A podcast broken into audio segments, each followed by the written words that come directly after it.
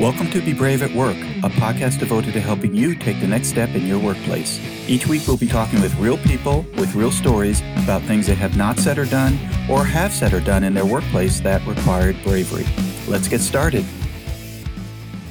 Hi, everyone. This is Ed Evarts, and I'm the founder and president of Excellius Leadership Development.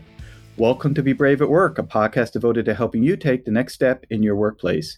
I hope you'll listen to our past podcast conversations. And if you'd like to hear past episodes, go to bebraveatwork.com, subscribe to our podcasts, and learn some valuable lessons about bravery at work. My new book, Drive Your Career Nine High Impact Ways to Take Responsibility for Your Success, is now available in paperback, on Kindle, and in audio at Amazon.com, BarnesandNoble.com, and any online book retailer you prefer. Check out Drive Your Career today. Our podcast today is sponsored by Cabot Risk Strategies. Based in Woburn, Massachusetts, Cabot Risk Strategies has created innovative and customized insurance strategies for individuals and families, businesses, nonprofits, commercial real estate, and public entities. Cabot's client base continues to expand both within the region and within the markets they serve. And if you are looking for customized insurance services and solutions, contact Cabot at 800 222 5963 or visit them for more information at cabotrisk.com. I'm really excited to introduce our guest today. Joel Trammell is a serial entrepreneur and lifelong learner about building great organizations. His leadership has led to multiple successful exits and exceptional investor returns over his 30 year career. Trammell is the owner of Texas CEO Magazine, which reaches more than 10,000 CEOs across the great state of Texas. And he's a pioneer in the field of CEO education and training. After decades as a CEO, Joel identified a pervasive problem. Many of his fellow business leaders seriously lack the fundamental tools and education to make their companies truly great. He launched his website to provide the support and guidance his peers were lacking, and he also wrote a book titled The CEO Tightrope How to Master the Balancing Act of a Successful CEO. I'm so thrilled to be speaking with Joel today. How are you? Excited to be with you, Ed. Fantastic, Joel. I did a yeoman's effort at introducing you, and I think our listeners would love to hear a little bit more about you know what you do and really what you're doing in the marketplace today. Yeah, I appreciate that. Um, you know, I started my first company over 30 years ago, and then became quickly unqualified to do anything else. So you better figure out a way to make it work. Uh, you know, I was fortunate to uh, have some some successes, and and really, I am not the classic entrepreneur that started a business because I had a great idea. Uh, it was actually because I wanted to understand how organizations worked. Uh, my first job out of college was in the U.S. Navy, one of the world's largest bureaucracies, and I could see how that didn't work so well in many cases and so I started reading and learning and and really was fascinated about uh, what it took to run a, a good organization and, and particularly at scale and was fortunate to marry the the right woman who had some brilliant IP in the area of network management and built a company from zero to about 60 million in revenue and, and, and sold that. And that was really an opportunity to figure out how to run an organization and, and then got several other opportunities along the way to do it as well, both privately and, and run a public company as, as well. And so, in doing all that, I just realized that a lot of people have not had the experience. Most CEOs get very little training or, or, thought around what they're doing. They just have been really good at their job and they've moved up in an organization and maybe they're a sales expert or a chief financial officer or something. And then they move into this CEO role. And in a lot of cases, they just don't have the proper knowledge about what the job entails. And it's really a change in role going from a high level executive to CEO. It, I tell people it's like changing from baseball to basketball. It's it's it's a different sport, and uh, it's not a case of the job so hard that you know only certain people can do it. It's just if you've never thought about playing basketball, the first time you try it, you're not going to be very good at it. And uh, so that's what I spend most of my time doing is through various channels, uh, through my website, joeltrammell.com, uh, through a, a, CEO peer group called American CEO, and through a, um, a, management training company and software company called MGR 360 to try to educate people on these concepts of how you make great organizations. Well, fantastic. And you know, I'm just wondering, Joel, why is it that we don't have formal training programs for CEOs. It sounds so obvious, right? To take somebody and put them into the number one role in the organization. And in order to do that, you know, send them to Harvard or Yale or somewhere and say, hey, we're going to put you into a program to really ensure you maximize your impact. Any ideas or thoughts based on your experience as to why we don't do that? Yeah, I, like you, I was surprised when I started writing my book. I thought I was going to do some research and find that Harvard had a system for being CEO and Stanford had a system for being CEO, and I was going to come in as the practical, you know, person and say, "Well, those are too theoretical. Their system isn't right." Instead, what I found is nobody had a system. So, you know, tongue in cheek, I always tell people I've got the best system in the world for being CEO at scale, just because I haven't read anybody else who really takes an approach of thinking about uh, the CEO job systematically. And maybe that's my training as an engineer, but but I, I need kind of the big picture context and how do all the piece, pieces fit together. So yeah, I, I you know that's one of my uh, still aspirations in life is to build a CEO school uh, where people can go and get this kind of experience because you know most people who get the CEO job have been incredibly successful at every previous job, or they wouldn't be positioned to be getting the CEO job. But then they fail at a at a very high rate. I mean, you know, public company new CEO failures are probably in the 50 to 70 percent range. Well, you know, how are they so good at all their other jobs and then they fail at CEO? My argument is it's just because they don't understand the job.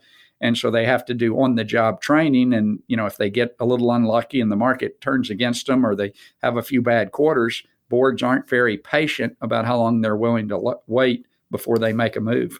Well, anyway, I think about creating a school for CEOs. I would imagine one of the objections people might have is that functionally, CEO roles vary based on organization. One organization might be an, in, uh, you know an IT organization, another might be a, a law firm, another might be a manufacturing, and they're like, Joel, you don't know enough. You know, how do we go to school and you know, how do you help us in that area? And I'm just wondering what your experience might be about the commonality of CEOs that transcend the kind of functional work that you're doing.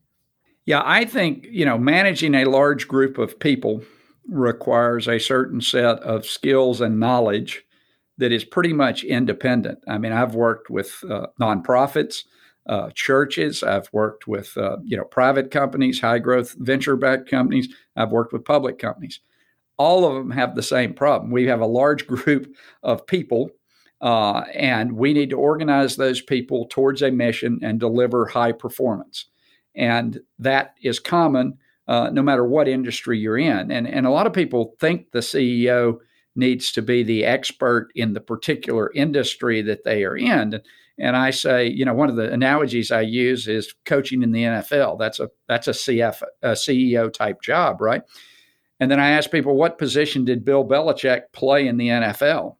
And of course, the correct answer is Bill Belichick never played in the NFL. and so you're telling me you can be the best coach of all time, at least arguably the best coach of all time, and not be an expert at any one position? Yes, absolutely, you can, because those are very different roles. You have people on your staff who have expertise in the minutia of a particular function. And Bill Belichick certainly has to understand football at a high level, but he does not have to be the expert in the room on every aspect of football, nor could he be the expert in the room on every aspect. And and so the CEO can't be the expert on every piece of their every functional piece of their business. It's just impossible. No one could have that level of training. So it sounds as though there, from your perspective, are commonalities that exist across roles, regardless of what organization you are supporting, that you need to have knowledge on and demonstrate in order to be successful. That's exactly right. I, I divided it into five key responsibilities that the CEO has to uh, do, and, and and only the CEO can really do. And first, what I call own the vision.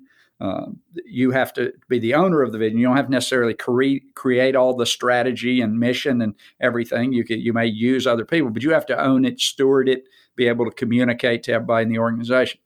You, as CEO, have to provide the right resources to the organization, typically human resources as well as capital uh, necessary. That's that's a key role of the CEO. You're responsible for the culture of the organization. You're both mom and dad of the family, or or the I, don't really like the family analogy for businesses. I, I think of businesses more as communities. So you're kind of the mayor of the community. Whatever you allow to to get by in the community is what's going to you know be the standard. And so you you you know you bring the values uh, to that community and you set the bar. Uh, you have to make decisions uh, is the fourth one. Uh, and you have to teach the organization how to be a decision making organization. Uh, it's very important. The most successful organizations are ones who are able to effectively push the decision making down into the organization as well as possible, and so that decisions are made at the right level, and not every decision has to move up into executive management or to, in worst case, the CEO to happen. You've taught the organization how to make the right decisions. And so, finally, if you do all four of those things, then you can talk about the one thing that everybody agrees the CEO is responsible for, which is delivering performance. At the end of the day, there's a scorecard. Did we win? Did we lose? And everybody understands that. But if you don't understand the first four responsibilities, a lot of times it's very easy to skip to the fifth one. And, and it's kind of like telling a football team in the locker room, hey, go win. And the right guard's going to look at you and go, Coach, I don't know how to win. I, I know how to hit people. Who do you want me to hit? And so, of course, every football team has a detailed playbook that tells the right guard exactly who to hit on every play. And that's what every organization needs is a detailed playbook that says here's how we're going to win in the marketplace so that every employee can see how they have an impact on that. Well, when you think about the behavior of CEOs and organizations, Joel, I'm just curious, what about bravery? You know, where does bravery play a role? Is it uh, existent in the CEO world, which I believe that it is. But you know, what what do you think about when you think about bravery and CEOs? Yeah, the two words that that always came to mind that I tried to to make sure people would identify with me were authentic and transparent. And and those two words um, you know, to me, get to the heart of being brave in the workplace. Uh, being authentic and transparent is easy often when everything is going great. Uh, when you're knocking it out of the park, when you're winning, winning cures all all problems. But uh, when things are not going so well, uh, are you uh, can you still be authentic and transparent? Can you have the difficult conversations with people, whether that be employees or or the board, and and be clear about what's actually happening? And that's where most CEOs struggle. Things you know don't go well and they're just unwilling and unable to have those authentic, transparent conversations that are necessary uh, to be successful. Absolutely. A colleague of mine, and this goes back to when I first started my professional working career, used to say that anyone can manage when managing is easy. You know, when revenue's coming in and everything's working beautifully, you know, it feels easier for some reason. Uh, it's when uh, things get tough that true managers are born, right? Because that's when you have to make tough decisions and uh, uh, take direction that might be difficult to do. And it, it sounds as though that's very consistent with your experience.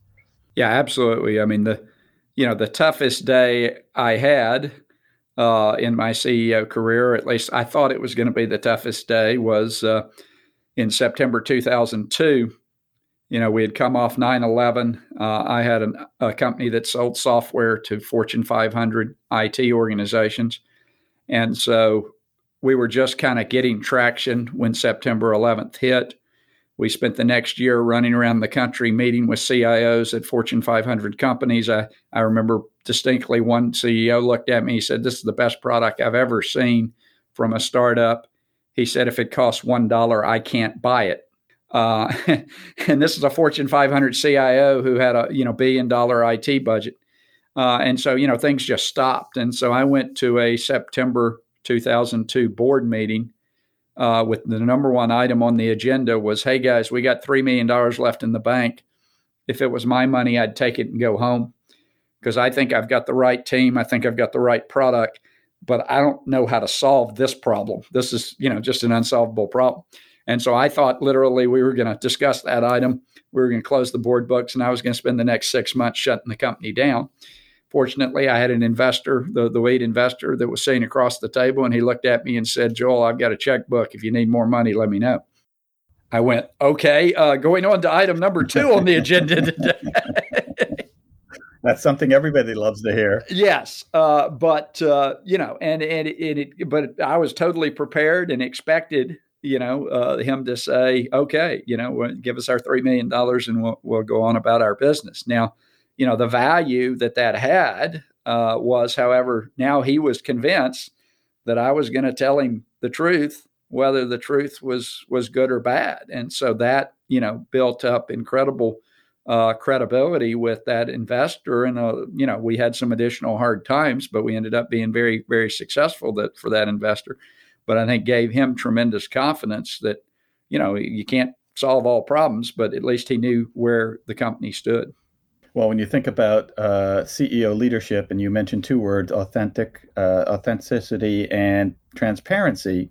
You know, I'm just wondering, what does authenticity look like to another person. So if I work for a CEO and I believe that that CEO is authentic, you know, what am I seeing or experiencing that would lead me to come to that conclusion? Yeah, so I think it's important to th- understand. So, as CEO, people watch you very, very closely. They pay attention to what you say uh, for a given employee, they may not have that many interactions with a given CEO, right? They may only see the CEO occasionally in the hall, or if it's really big company, they may never see see the CEO. So any interactions you have are going to be judged very critically. What did the CEO say? Did they appear to be engaged? Uh, and but we're used to judging people all the time as to their authenticity. All of us, when we meet people in the street, we're we're we're getting a vibe about them. And so, you know, that the consistency of the CEO, you know, always shooting straight, never appearing to spin the message, you know, and trying to make it sound better than it is, uh, is just critically important because the employees know. I mean, they know how things are going at their level, uh, and so you know, if you turn something that's bad into, oh no, everything's really fine here, everything's really great, uh, it's very easy to lose your credibility and, and appear that you're constantly someone who spins the truth and is not authentic. Yeah, I, I love that example, right? Because I can see CEOs that I've worked for, not directly, but were CEOs of an organization who kind of always had a positive spin, no matter what anybody was experiencing. and there were others who had a way of describing reality, not negatively, but just that's what we experience and here's what we're doing. You know they were very future focused so they wouldn't get stuck in the current state but talk about where we're moving and what we're doing. And quite frankly those were leaders who more people felt more comfortable following. Exactly. Yeah. I mean telling people things are great when they know they're not uh, just destroys uh, any chance you have at leadership well, Joel, it has been fantastic talking with you today, and thank you for sharing your observations about bravery as well as bravery as it relates to CEOship in uh, organizations around the globe. If folks wanted to reach out to you and talk more about the work that you're doing, how can they reach you? Yeah, I'd love to hear from people. They can go to joeltrammell.com and uh, reach out and happy to have a conversation. Great. And I hope they think about purchasing your book, The CEO Tightrope How to Master the Balancing act of a successful CEO. I would imagine that's available on Amazon. That's correct. You can get it in all formats on Amazon. As everything is available on Amazon. so no matter what it is, you could get it there. Joel, thanks again for your time today. Thank you. Good to be with you, Ed. And to our listeners, thank you for joining us this week. We hope you join us next week as we further explore being brave at work. We also remind you to subscribe to our podcast at bebraveatwork.com and or download and listen to our podcast on multiple online platforms. We are everywhere. Our podcast today was sponsored by Cabot Risk Strategies, whom you can reach at 800 222 5963 or visit them for more information at cabotrisk.com. And a reminder to check out my new book, Drive Your Career Nine High Impact Ways to Take Responsibility for Your Own Success, which is available in paperback, electronically, and in audio everywhere online. Do you have something to say yet are not saying it? Do you have something to do yet are not doing it? Now is the time to be brave at work. Have a great week.